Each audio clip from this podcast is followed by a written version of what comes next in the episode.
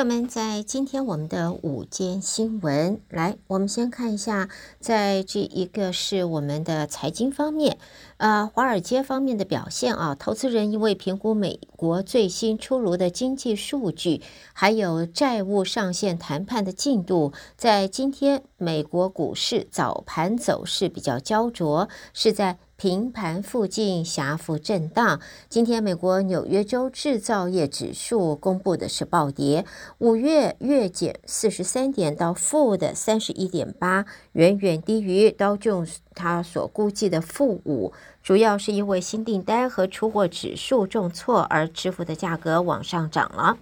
总统拜登则说，预定明天要会见国会领袖，还是很乐观的认为，将就调高三十一点四兆美元债务上限可以达成共识啊。那么，财政部长耶伦在周末也暗示，美国是有希望可以躲过债务违约。他在接受访问时说，对调高这个债务的呃顶线是抱希望的。听说在某一方面已经达成了一致了。那么，脸书的母公司 Meta，它的呃股价上涨了百分之零点八。另外呢，也看到呢，Meta 它的营收的三大逆风啊，像是苹果改变了广告追踪方式啦，外汇的汇率啦，短影片 Reels 的过渡期，它都是周期性的因素，所以将来 Meta 应该是相当的顺风的。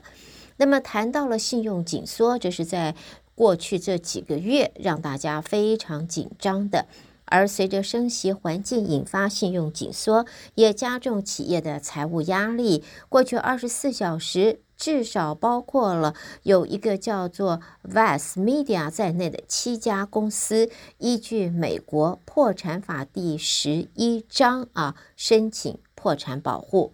各家企业都在苦于为超低利率时代累积的沉重负债进行重新的谈判，需要努力的应对更高的利息成本，使得他们难以为即将到期的贷款和债券再融资。在这种高利率环境下，也面临的更多投资人和债权人的审查。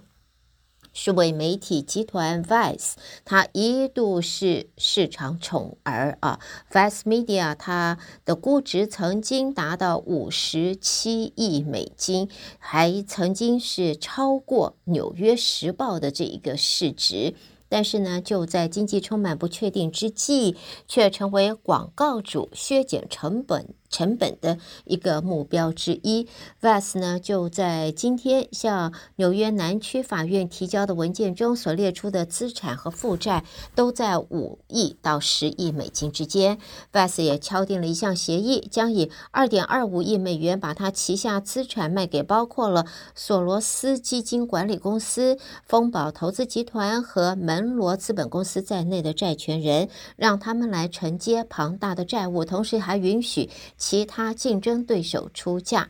拥有超过十亿美元明年到期债务的家庭安全公司 Mon 啊 Monitronic，他如今已经申请破产保护了，帮助他进行债务重整。事实上，这家公司曾经在二零一九年就申请过破产保护。在没有支持、没有支付四月中旬到期的债券票息后，私募股权公司 KKR 支持的医疗人员部署公司啊，叫做 Invision Healthcare，也一直在商量关于债务重整的选项。这家公司才在去年筹得超过十亿美元的资金，但是面对高利率负担，还有薪资膨胀，还是苦于履行偿债义务，只好向我们德州南区法院现在申请破产。其他啊、在今天也提交申请破产保护文件的公司，还包括了英国化学品生产商 Venator Materials、石油生产商，这是 Cox Operating，呃，还有 Kitty Fanwall 以及 Anthix。所以呢，在现在啊，看到信用紧缩啊，呃，应该是信用紧缩害的。美国今天一天，就今天十五号，五月十五号，就今天最少已经有七家企业现在申请破产保护了。好，接着我们再看这一则消息呢，这是跟我们德州相关的。晓得现在枪支管制啊，呃，或者是枪支法律。这一个是大家的争论之一，而且快投票了，不管是呃这个保守派的还是自由派的，民主党还是共和党，现在都为了枪支管制审核这一方面呢，大家都是重点。而在我们德州呢，如果朋友们记忆犹新的话，上个礼拜就发生在这是 Allen 啊呃 Allen Moore Mall，这个是 Allen Texas，这在 Dallas 旁边的一个小 town 里面的 mall 发生了枪击事件，八名无辜的。这民众死亡，还有七个人受伤，而涉及枪案的仍然是些这个凶嫌枪嫌，他用的是 AR-15 型的这个步枪，大规模的扫射攻击。那么，其实，在我们德州，大概任何一个城市，很多很多，几乎每个几乎这种知名的、不知名的城市，都发生过枪击事件。现在比较不同的是，最少在德州有少数的共和党人，最少他们表示愿意就枪支问题进行一些讨论了。而德州大学奥斯汀分校在最近的一个调查发现，绝大多数我们德州的民众是支持把购买任何枪支哦，不是只有杀伤性大的枪支，像 AR-15，而是任何枪支，把它购买的最低年龄由现有的十八岁往上提高到二十一岁。那么包括了有百分之六十四的共和党人都赞成，但是到目前为止，由共和党所控制的德州立法机构避开了投票。也就是说，换句话讲，在我们德州的共和党方面，共和党的这个党人方面还没有公开表示是否支持提高年龄或任何其他枪支安全相关的立法。好，我们在新闻方面呢，在看到的这是英国乌克兰总统泽伦斯基今天闪电访问英国，与首相苏纳克会谈。双方会后则说，准备要建立跨国联盟，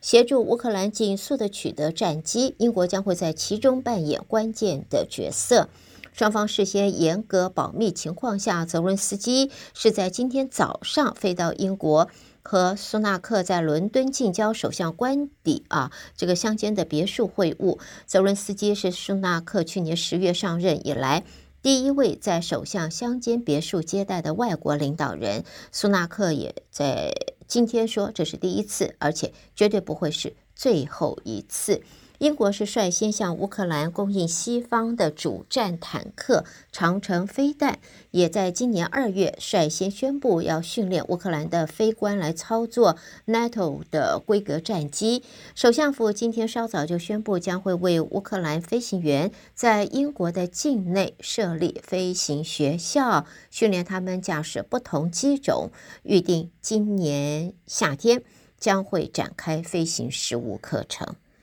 好，我们在今天的这个午间新闻最后带给大家一则不一样的啊，朋友们，狗狗的年龄可以有多长多长寿呢？我们大概想，大概有的是十岁、十二岁、十五岁、十六岁，了不起到十八岁，几乎跟猫咪一样了啊！猫咪有的可以活到十九到二十岁不等，但是呢，现在我们看到了一个吉尼斯世界纪录，在葡萄牙有一只现在是世界上。最长寿的狗狗，最近它庆祝了几岁生日？你猜猜看啊？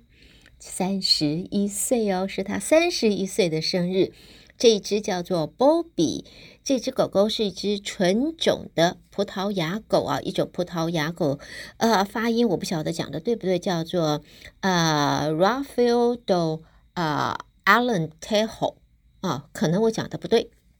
但是呢，这是一种一种纯种的葡萄牙狗，他就在这个周末，在自个儿在这个村庄里边举行了生日 party。他一辈子一生都在这度过的，他度过了三十一年了，进入三十一年了，有一百多人参加了，这是一个非常非常传统的葡萄牙啊的派对，来庆祝 Bobby 三十一岁生日。三十一岁的狗狗真的是长寿啊，真的是狗瑞，不是人瑞了，这叫狗瑞了。好的，朋友们，带给大家，这是今天我们的午间新闻。胡美健在这为朋友们编辑播报，也谢谢您的收听。欢迎我们的听众朋友继续收听我们下边的精彩节目。